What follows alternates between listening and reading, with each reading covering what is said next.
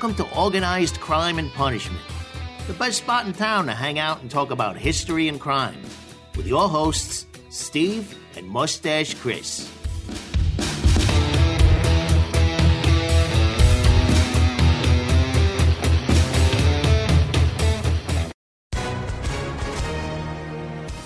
Hi, everyone. If you've been injured in an accident that was not your fault, listen up. We have legal professionals standing by to answer your questions for free. Call now and find out if you have a case and how much it's potentially worth. Call 800 218 6010. I'm here with spokesman John Wolf. So, John, tell everyone listening who should call right now. Well, Maria, first off, thank you for having me here. It's always nice to answer the listeners' questions. Now, as far as who should call in, anyone who's been injured in an accident and think you deserve compensation, give us a call right now. 800 218 6010. You'll find out if you have a case and how much it's potentially worth. Thanks, John. You heard it, folks. Take advantage of this opportunity and call now. 800 218 6010. Advertisement sponsored by Legal Help Center may not be available in all states. We are very deep into the contract killing startup enterprise of the mafia, Murder Inc. We have seen that Murder Inc. wasn't just a add-on or a side project of the American mafia and organized crime. It was central to the formation of the mafia itself. And we're building that story as we go along. We've met a lot of really quote unquote interesting characters so far in the development of Murder Incorporated. Today, we're going to take some time to zoom into the life of one of the more fascinating stories and characters, Jack Legs Diamond. Mustache Chris, why should we take a closer look at Jack Diamond? Yeah, researching the like our deep dive into Murder Inc, I came across Jack Legs Diamond and um the uh, Labor Sluggers War. He was uh, little Augie's bodyguard or on and off bodyguard. And it was honestly, it was his nickname that kind of caught my attention. Jack Legs Diamond. It's just such an odd nickname for a mobster. So I just kind of went down a little rabbit hole. And as soon as I kind of got into his story, I'm like, this guy is, this guy is an insane story. Like, how I, how haven't I, no, sorry, how haven't I heard about him? Like, he's like, trips around the world. You know, he was like dating the equivalent of movie stars at the time and like he had multiple attempts on his life and he was able to survive most of them, you know, uh, and just researching it, like kind of Jack doesn't even really kind of, he doesn't even come across as like a real person in a lot of ways. He almost seems like a kind of like a evil cartoon character, if that makes sense. Like you'll, I think you guys will agree once we start getting into his life story. Yeah, I really I agree with that. That there's so many people, and sometimes somebody like Jack's legs diamond, he just rises to the top. Let's start off with it right in the beginning. Can you tell us a, little bit about his background and early life? Jack Diamond was born on uh, July 10th, 19, uh, sorry, 1897 to Sarah and John uh, Moran. Sarah and John, Sarah and John would leave uh, Ireland for Pennsylvania in uh, 1891. And a few years later, his brother uh, Eddie was born. And like many uh, Irish immigrants coming uh, to America, the easy wasn't going for them at all. Right, it, not just the Irish; it was the you know Jewish immigrants and Italian immigrants that were coming over at the time. And to also add on top of it, Sarah suffered from uh, debilitating arthritis and other health problems. And then by 1913, uh, an infection in her lungs uh, would actually kill her. And it was very common in those days because people just didn't understand uh, just how bad uh, living in the unsanitary conditions that uh, they lived in. We touched on it a little bit in the uh, Murder Inc. Uh, I believe was Murder Inc. Part One, where we talked about the living conditions in Brownsville, which was particularly worse. But in much of the United States and the, especially the major cities, they some were a little bit better, but most of them were were really bad. Um, yeah, and as soon as uh, Sarah died, uh, John moved his whole family to uh, Brooklyn, and uh, this is kind of where Jack Legs Diamond uh, criminal career uh, kicks off. Yeah, so I mean, I think we've seen this time and time again that a, some of these guys had really rough childhoods, and Jack is certainly no exception. I think in time, in those times in general, we would say that almost the perfect childhood back then would be considered a rough upcoming upbringing today. But, um, how did Jack fall into crime?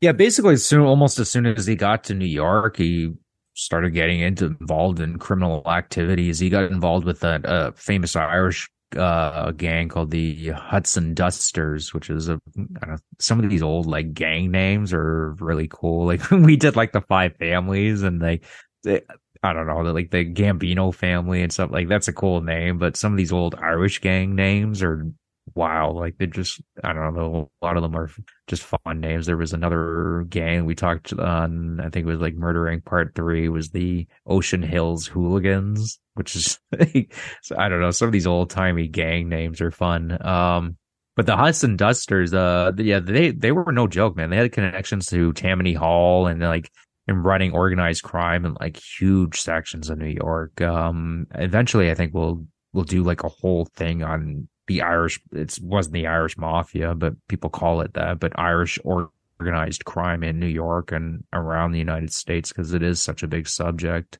Um, yeah, Jack would find himself uh, in jail for the first time in uh, 1914. He was arrested for uh, robbing a jewelry store.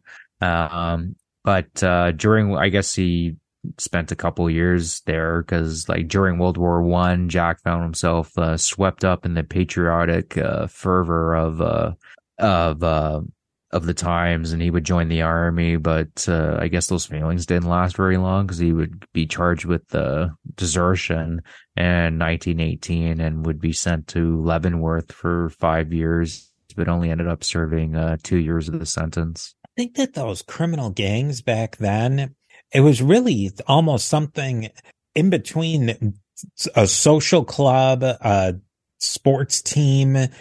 Like they were, uh, they were almost like the, the minor leagues for criminals. Like you would have gangs that weren't necessarily all, you know, maybe they were into some light criminality, you might call it vandalism or something like that. But I think that the, the more powerful gangs and the real criminal organizations would kind of pick out uh, prospects from those gangs. Oh yeah, for sure. You know, and it's like even at this time, it was like eh, things are kind of getting more organized, but it's still really not far removed. I guess the I guess the most famous movie would be like Gangs New York, where you had like a bunch of these kind of small gangs, and that there would be like the one powerful gang that kind of ran things, but they it was like kind of very loosey goosey. So like we're still kind of in that in between stage where things are they're getting more organized and uh, more top heavy, but we're not quite there yet. Or even, I mean, it's kind of a sillier example, but West Side Story, the Sharks and the Jets, it's the kids living in the neighborhood that they're maybe the same, you know, the Puerto Ricans and the Irish, or in, you know, in the, our context, the Italians and the Jews and the Irish and the kids from the a couple of blocks just to start to group together for maybe certain elements of self protection, a little bit of identity. And there you go. And then some of the gangs that maybe are, like you said, are a little bit more organized, then they might get into shaking down or stealing or uh, roughing up people. And that's how those things kind of evolve. And how did Legs evolve his criminal career? Yeah, when he got out, uh, he got out. Uh, Jack would be released in 1921, and upon his release, he would be hired by, uh, I guess, Arnold Rothstein. Noticed him, and he would be hired by, you know, Arnold Rothstein to be his uh, bodyguard. You know, and I don't know if people are familiar with Arnold Rothstein, but Arnold Rothstein, we're gonna do. I guess we're gonna have to do a big series on him, just because from even me and you researching it, we didn't realize just how important Arnold Rothstein was to organized crime um, until we started really seriously researching this subject. Uh, he, in a lot of ways, basically created what we would consider organized crime in New York. Um, in a lot of ways, um, I guess he would be most famous for he he I know people claim that he's the one that rigged the 19, uh, the 1919 uh, World Series, the famous Black Sox scandal. I mean, I would say that he did do it. We can't say 100% for sure, but I would say that, yeah, Arnold Rothstein did rig it. Um, and Jack would also work as a he would also work as a hired muscle once in a while for a famous uh, labor slugger named uh, Little Augie Jacob Orgen, um, uh, who would uh, end up getting killed by you know people that we're familiar with Lepke and uh, Lepke Buchalter and Jacob Shapiro, and this is one of the times that uh, Jack almost loses his life. We're going to get into that in a little bit. Um, yeah, and, and uh, people probably wonder, look, how did Jack get his nickname? I mean, the one theory is that he got his nickname from legs because he was able to run away from uh, these hit uh, these hits that people would try to pull on him. Uh, and another theory is that he was a good dancer, which is I always that is a funny image to me is this, you know, this gangster that gets his nickname Legs because he's a good dancer. It's just not something you associate with organized crime, but uh, that's one of the theories. Uh, I don't know. Maybe he had really long legs. I don't know. Uh, um, we only got like a couple photos of these guys, right? Uh, I mean, you can look up a picture of Jack and, um, uh, and you can, you know, there's, there's photos of them, right? But there's not many. Um, yeah, Jack was also known like during this time for living like a flamboyant lifestyle that like included heavy womanizing. I guess his most famous girlfriend was a dancer named uh, Marion Roberts. Uh, once he started dating her, he would he showed her to uh, you know famous uh, dance uh, teachers in and around New York because you know Jack had the connections. He was uh, tied up with Arnold Rothstein. Um, so we can kind of see here pretty early on that Jack kind of becomes like a what you would call a celebrity gangster, which was a new kind of phenomenon at the time, where you, you saw it with Al Capone and and a couple other mobsters. But uh, yeah, Jack was kind of he was a full blown celebrity in a lot of ways. He was like dating like the equivalent of movie stars at the time. Like these uh, these dancers, these singers were I would be kind of like if I wouldn't say it was as crazy as like say he was dating Scarlett Johansson, but you know something like that. Where you know th- these were well-known individuals at for the time, uh, and he was also a gangster that was killing people. As bizarre as that sounds. Steve here. We are a member of the Parthenon Podcast Network featuring great shows like James Early's Key Battles of American History podcast and many other great shows. Go over to parthenonpodcast.com to learn more. And here is a quick word from our sponsors. As somebody who I I think I'm as knowledgeable about the mafia as the next person and really interested in it. And I never really realized how deeply Arnold Rothstein was in the formation of what we know as the mafia. Like you said, I did think most people, if you know his name, you'll just associate it as the low level crook who worked on setting up the 1919 Black Sox Uh, World Series throwing scandal. But this guy was absolutely at the nexus of everything in the New York organized crime during prohibition and that time period. And he wasn't bootlegging, wasn't even like his main thing either. He was involved in a lot of other things. And it's just the fact that he died kind of early that I think if he had lived a little bit longer, we could have seen a very different mafia come out.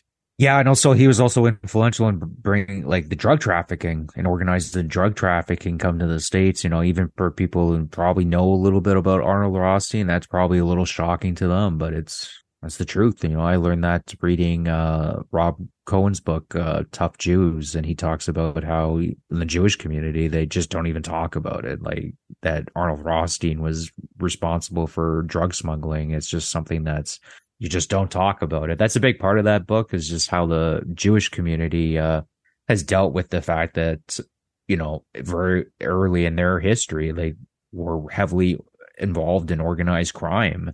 Um, it's a it's a very interesting book. Like uh, just in terms of there's a lot of like psychoanalysts uh, analyzing in it. Uh, um, just how a community was able to deal with uh, with that fact and um, just it's well written. It's interesting history uh, about the time period that we're talking about right now.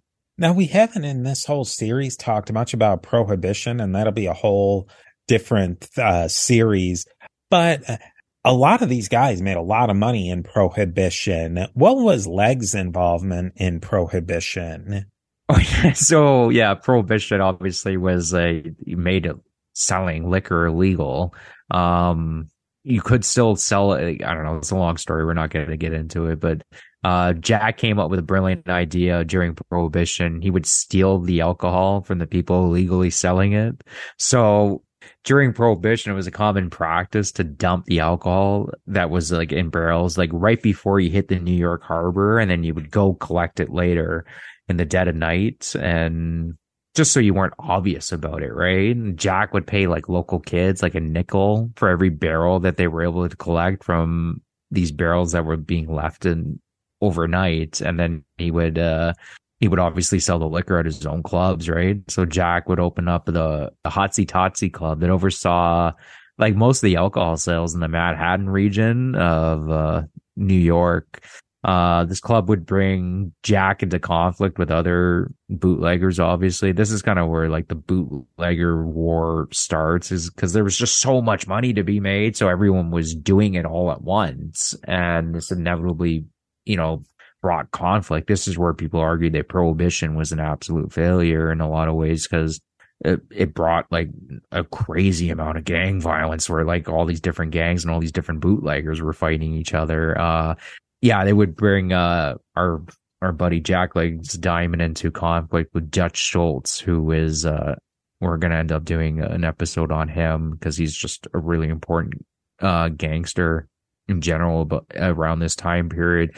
But Dutch was also um insane. so and uh so yeah, in nineteen uh sorry, in July uh, 1929, Jack and a, like a fellow gangster Charles would uh, they they shot up they shot like three drunken brawlers that were in their club, and uh, two of them uh, uh, two of them would die, and one would uh, one would survive, but barely. And to cover up any potential witnesses to the very public crime, because they did this while everyone's around.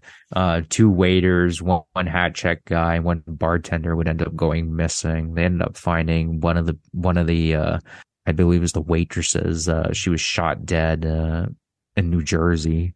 Uh, Jack obviously wasn't charged with any any anything for this, right? Because there was no independent collaborating evidence, but the city did force him to uh, close down his speakeasy, which is why was it open in the first place? If they knew it was there, it should have been closed down, right? That's just the whole insanity of prohibition. And I guess we'll get into it, but it, in a future series is that it created criminality that wasn't there in the first place. And it, it created a, a, a, situation where you had to illegally import the, the booze or illegally make it and so there, you're creating an unsafe situation there. And then you're creating a situation where the mafia goes and steals somebody's booze. They have no recourse. You can't go to the government. You can't go to the police. You can't go to the courts. So then you have to go to these organizations like La Cosa Nostra that are just starting to like an infection, like just work their way into every system. And I think that that's a, one of the things I don't think that the, and like I said, again, this will be something that we get into a lot more. And I'd love to hear what people, their ideas. I don't think that prohibition made the mafia, but I think it was almost like steroids for the mafia. Yeah, I would generally agree with that. I mean, I mean, me and you have gone back and forth about prohibition. I think there, I think there were some people that just saw what liquor did to families and did to people and generally thought, like this is crazy. Like, why are we allowing this to go on? Like, it destroys people's lives. And I think there were g- people that were genuinely uh, concerned about the welfare of their neighborhoods.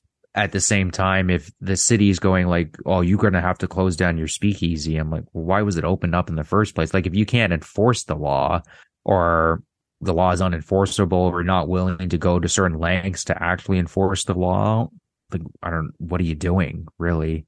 Um, just, that's my opinion, right? I mean, when we get into prohibition, I I have some interesting takes on the whole thing, but probably that's not um I guess popular opinion, but you know we'll save that for another episode because, uh, like we said, it's it's it's a huge thing. It, in a lot of ways, it created the mafia. Some people say it it created the mafia. I, I don't know if I'd go that far, but it it definitely helped. Uh, yeah. So after his club gets closed down, you you think Jack would you know lay low for a bit, you know, like have some of the heat uh, come off? No, he goes immediately starts kidnapping truck drivers and kidnapping a lot of people. And one of these truck drivers that he kidnapped was Grover Parks. Um, and they basically beat the crap out of him, you know, and tortured him because they, I don't know, they thought he had the hard cider was on his truck and he denied it. And I couldn't ever actually find out if there was actually cider on the truck or not. Uh, but they ended up just letting him go. And then he, Jack would end up getting charged for this. And there was a couple other kidnappings that he'd done. I just thought that was crazy. Like you beat a guy within an inch of his life and then you just let him go. Like, of course he's going to go to the cops. The cops already have like, you know, uh, you know, like meat, uh, sorry, a heat seeking missile on you, considering what you, you know, basically got away with three murder, uh, with two murders that they know of. I just thought that was so crazy. You think he would lay low? No, not Jack. He just starts kidnapping people and beating them up.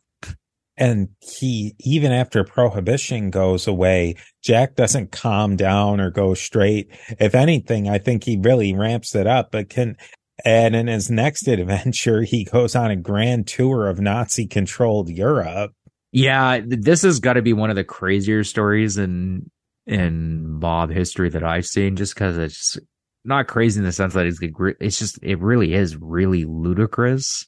Um, yeah, so I guess in one of the more bizarre stories about organized crime uh, around this time period, Jack would go on a trip to Europe, and I guess he, I guess the logic behind it, maybe he was making some connections in Europe, or he was just trying to get some of the heat off of him because I guess he was like radioactive at this point. Uh, so Jack would board would board uh, the ocean liner Belgenland, and the, the the police initially thought that Jack was trying to leave New York. Uh, so they checked two other ships and they just happened to be the wrong one. So he got on this one. And apparently while he was on, uh, this ocean liner, he basically spent his entire time, you know, smoking cigars, smoking cigarettes, drinking, playing poker, and apparently made thousands of dollars. It was on this ship. There's like conflicting evidence for apparently the captain of the ship said, like, oh, he didn't make that much money, but I don't know. Who knows? Let's just say he made thousands of dollars because it's more interesting. it, uh, yeah, the NYPD telegraphed pretty much all of Europe saying, like, if you see Jack, detain him immediately. This guy's a ruthless criminal murderer. We want him back here. Um, and once Jack landed in England, he was informed that he was not going to be allowed to enter the country. And England's like, oh, I don't know, like, what are we going to do with this guy? And I, he said he wanted to go to Vichy, France. I guess Vichy, France is famous for spring water. Jack was clearly lying about why he wanted to go there. Um, so England ended up just sending him to Belgium, and he ended up landing in uh, Antwerp, where he was immediately detained.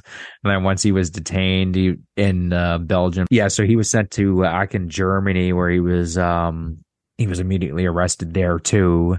And I don't know, let's just pause there for a minute. Like, does this not sound like something out of a cartoon? Like this guy sneaks out of the United States. He goes to England. England's like, oh, Uh, whatever. You're going to Belgium. You claim you want to go to France. We're to, you can go to Belgium. And then Belgium's like, well, you're not staying here. We're going to send you to Germany.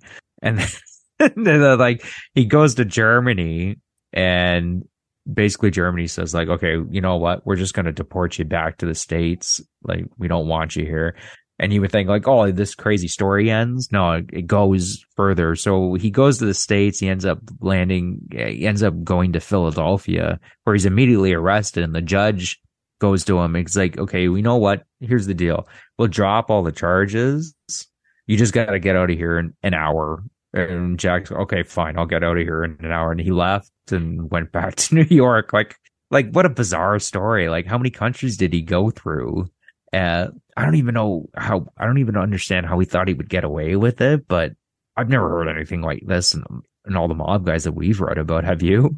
No, well, there's a little hints in it, like with uh, Vito Genovese going to Italy, but he had a place to go in Italy. I don't understand what Legs was remotely trying to do going to Nazi Germany and the Nazis don't even want him.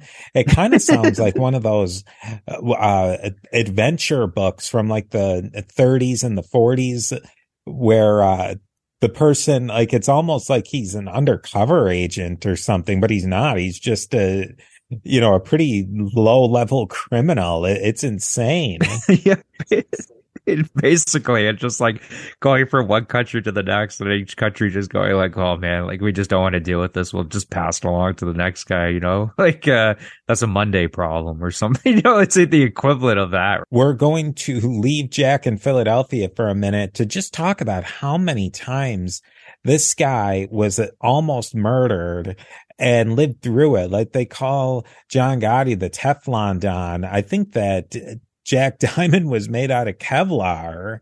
Yeah, we'll go through like the couple of times that, uh, well, a couple, more than a couple of times that Jack was almost killed, and just uh, the some of them are really crazy. Where so the from what I was able to research, the first attempt on Jack's life that uh, I'm aware of, uh, and there must have been like a couple other times before. I just wasn't able to find it. Uh, it just kind of goes with the lifestyle of being organized uh, criminal at this time period. It was in 1924. He was trying to rob a, a rival gang's liquor truck and was hit by shotgun pellets. And Jack would obviously survive uh, this with no, uh, from at least from what I read, no serious injuries. But that, you know, imagine that's the first attempt on your life. You're being shot by like a shotgun.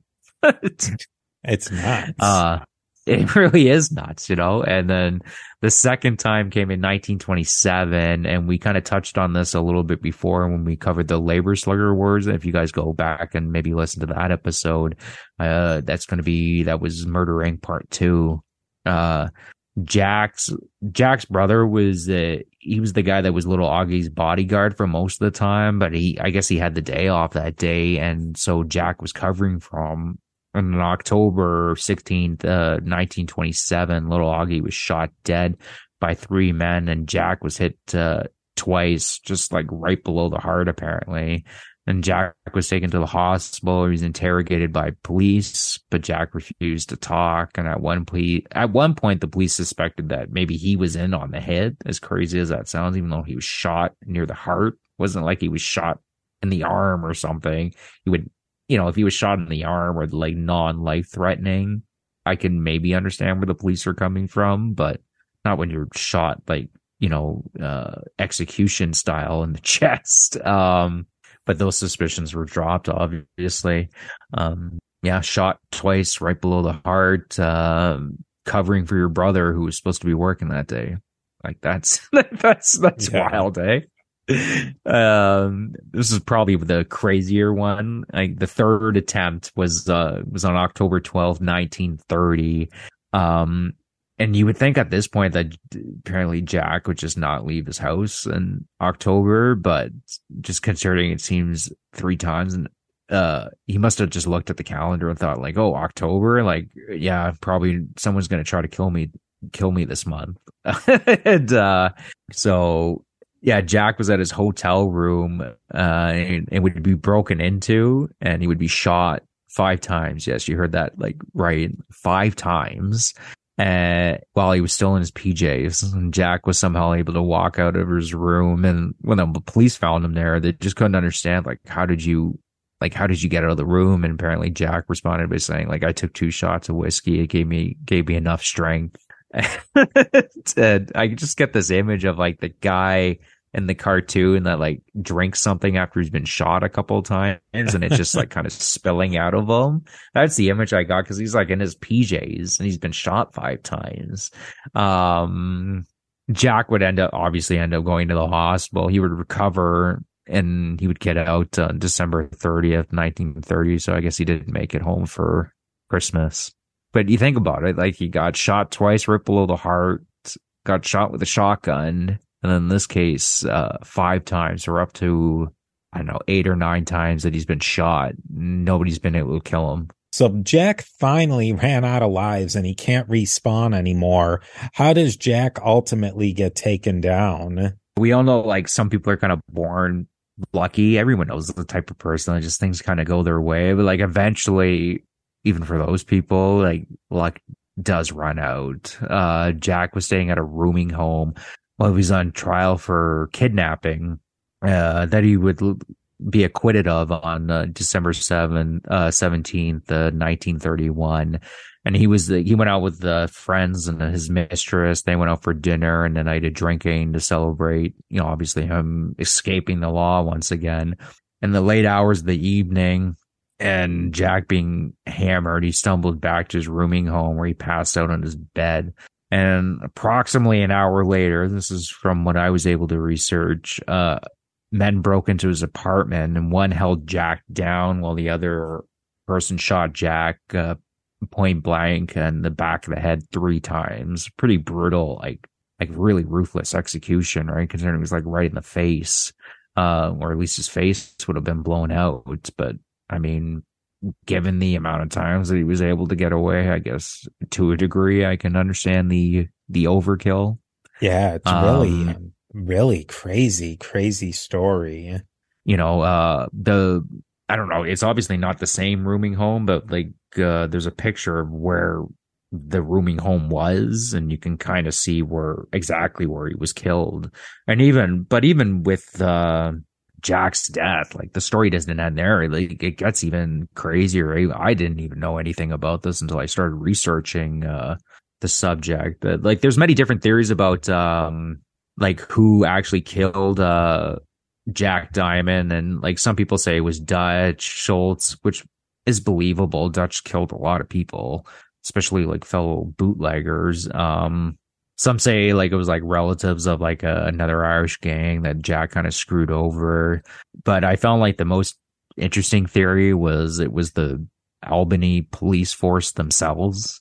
Uh, apparently Jack had been trying to move into Albany uh, once his club got closed down and he was having like a lot of problems in uh, his more traditional areas in New York. So he saw an opportunity here. But a, a gentleman named by Dan O'Connell, who apparently ran like the Democratic uh, political machine at the time, he made a big point that there was going to be no organized crime in Albany, at least, you know, stuff that he the stuff that he was doing was fine, but there wasn't going to be uh, any other organized crime. Uh, anybody knows about like these political machines, Republican or Democrat, but in New York it was particularly bad with the Democratic Party. Uh, a lot of the ways it was uh, kind of hard to tell the difference between them and organized crime.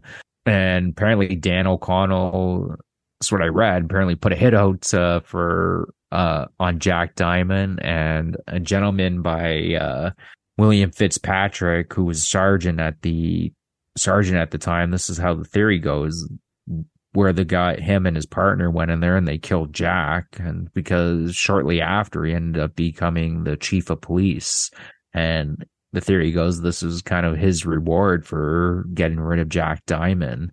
You know, and then 20 years later, William would be shot by one of his own detectives in his own office. And I, I tried researching this. That's wild, right? Like, like a detective shoots a chief of police in his own office. You'd think that you would know more about that, but I, I, I tried finding exactly what happened and I was having a difficult time doing it. Like, uh, I'm going to keep on digging. And once I do, maybe we'll do like a short about it or, you know, we'll explore it if I could act because it is, that is insane that a police detective shot the chief of police in his own office.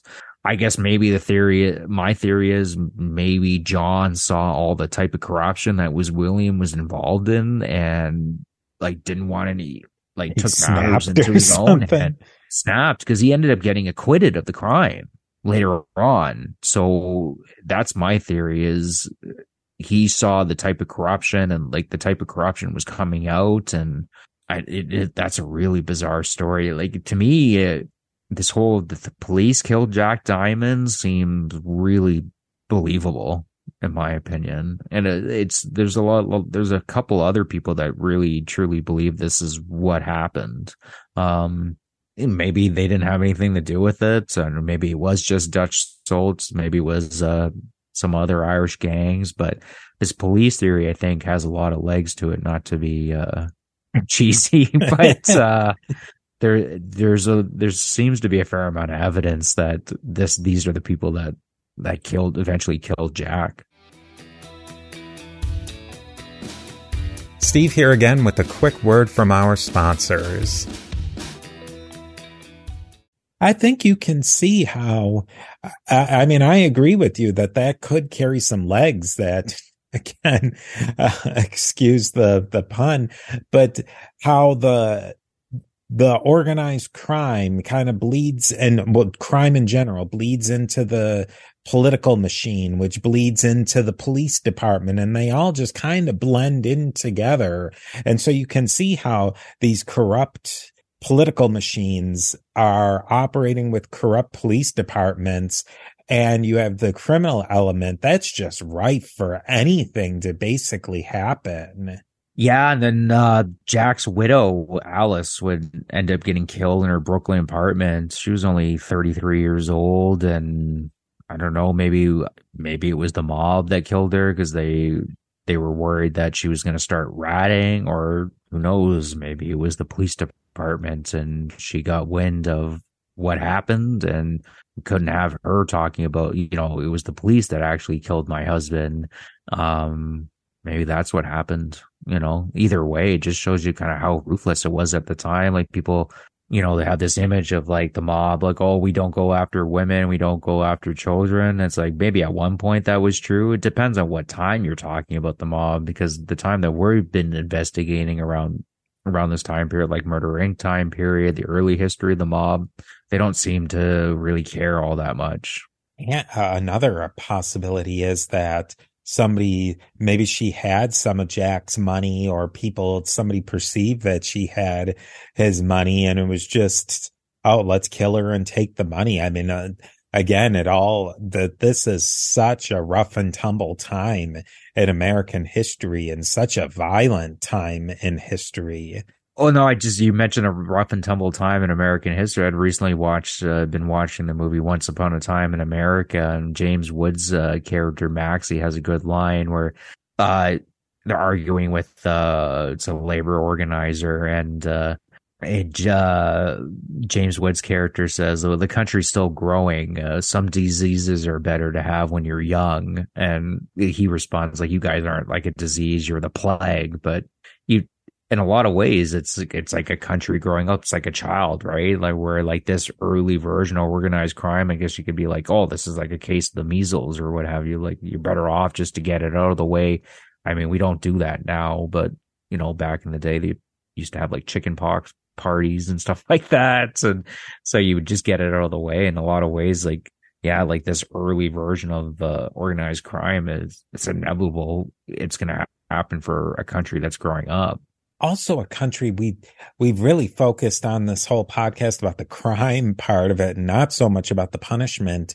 But the in the U.S. the it, it grew up so fast during this time period of the late 19th century and the early 20th century. A lot of systems never got put in place. And I think even a hundred years later, we're still sorting out the fallout of that, that there's systems got built up really quickly to deal with this plague of violence and maybe they weren't the the very best systems uh, to be put in place where other countries that were more established like Britain had a police department for a lot longer in London and in the towns, and they had a, a more of a theory of policing, and uh, other places had more of an idea of policing. In the U.S., it was really either you know we talk so much about the old west and the the sheriff and but uh, they were still trying to figure out policing in much more violent places like New York City and Chicago and these big cities they're trying to figure out how are we going to have law and order and we see that that's how uh, American, uh, the whole American idea of law enforcement comes out of this time period because really beforehand, there wasn't a huge need for law enforcement. It could be yeah, more ad hoc. Yeah, really. I mean, this at this time period, this is kind of where the FBI comes about, and J. Edgar Hoover kind of enters the picture, and you get this idea of like scientific policing. I, I recently, uh, last night, I watched a little bit of this movie, uh, Public Enemies, which is about it's the Johnny Depp one where uh, he plays like John Dillinger. And yeah. that's like a big theme in the movie. It's like the early history of the FBI and like uh, J. Edgar Hoover is like, you know, arguing to judges and senators and But why we need an organization called the, like the FBI. And It's crazy to think like people just take it as for granted now. Like the FBI is there, but not that long ago, like you know, people. I guess I, I guess they would all be dead now, but you know, some people would still they would have been really young, but had maybe just recently passed away. Where it it was a legitimate argument where do you need something called like do you need something like the FBI? Like it seems like it's rife for all different types of problems. Um, and had to put forth a good argument for why you needed a federal bureau of investigation. Um, but like you were saying, like it's growing pains. Like you didn't really need this type of stuff until you know crime became more organized. Now let's wrap up the story today of Jack Diamond. Why do you think he was worth spending some extra time on? And what was his real connection to Murder Inc? Well, you know, like I pointed out earlier, like Jack was the bodyguard of Arnold Rothstein. He was the bodyguard of Little Augie. He ran one of the most like successful bootlegging operations during Prohibition. He was shot at least 10 times and finally killed in a conspiracy, maybe involving a police department of Albany. Like how many gangsters can say they did all of that? Like that's a that's that's insane. That's just a crazy story. Like, and I just thought people would really enjoy it. You know, like I, that's not even including the crazy trip to Europe that we talked about. Like, you know, you know, kind of wrap them up and like in conclusion, Jack I don't know. He's just one of the more. It has one of the more insane, fun gangster stories of all the ones I've uh, investigated so far during this time period. And in, in relation to Murder Inc., um, I mean, he was Little Augie's bodyguard, right? And then we learned basically, in a lot of ways, the labor slugger war that involved uh, Lepke and Jacob Shapiro. Uh, in some ways, kind of created Murder Inc. So it's all connected really. And I just thought this would be a fun little kind of sidetrack episode was, and you know, kind of take a little break from Murder Inc. and, uh, investigate this guy's story. Cause as soon as I read it, I, I think I mentioned it on the episode. Like we, we got to do like a little kind of short episode about this guy because it really is a, a crazy. I, I don't loosely use the term fun, but it is a fun story. I mean, this guy was a ruthless killer and drug smuggler and bootlegger and murderer and womanizer. You know, it's not a fun guy, but it is a fun story. I think it is interesting to learn more about some of these side characters who they don't, they're maybe not going to get put up on the marquee, but he really was an important part of this story of Murder Inc. And as we go back and get back into the stream of the narrative next time, keep people like this in mind because it it took more than just Meyer Lansky and Albert Anastasia and these people at, at Dutch Schultz. There was a lot of people involved. Oh yeah, for sure. You know, and I just, like I said, I just think the audience would just get a kick out of reading this guy's story. Like he was shot 10 times, like multiple times, like near the heart. He was like dating movie, the equivalent of movie stars at the time. Like you know, I got kicked out of how many different countries in Europe uh, for whatever odd reason he thought that was going to work. And, you know, he has such a, you know, maybe he was killed by the police. Like it's just such a crazy story. And it's, I just thought people would enjoy it. We'll just leave it there. Now, if you're enjoying what you're hearing and you want to hear more, like and subscribe, but also tell a friend about the show so that your friends can become friends of ours. Yeah. Forget about it. You've been listening to Organized Crime and Punishment, a history and crime podcast. To learn more about what you heard today, find links to social media, and how to support the show, go to our website, A to Z historypage.com. Become a friend of ours by sending us an email to crime at A to Z historypage.com. All of this and more can be found in the show notes. We'll see you next time on Organized Crime and Punishment. Forget about it.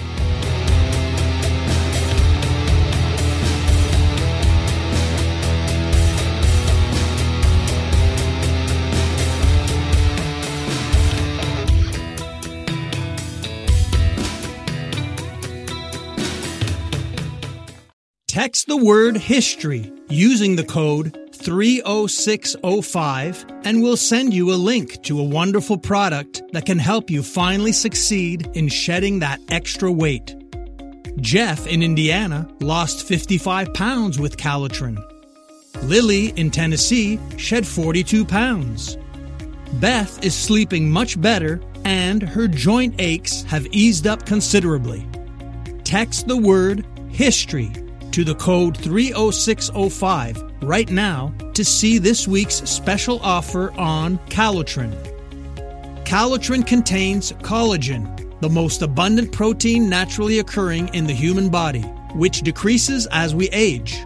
Taking Calitrin promotes better sleep, more energy, less joint pain, and best of all, weight loss. Calitrin has an amazing 86% success rate with their 90 day supply and this week, take advantage of our special offer. Buy the 90 day supply and get an extra month free plus free shipping. Ordering is so easy. Just text the word history. That's H I S T O R Y using the code 30605 and we'll send you a link to this special offer.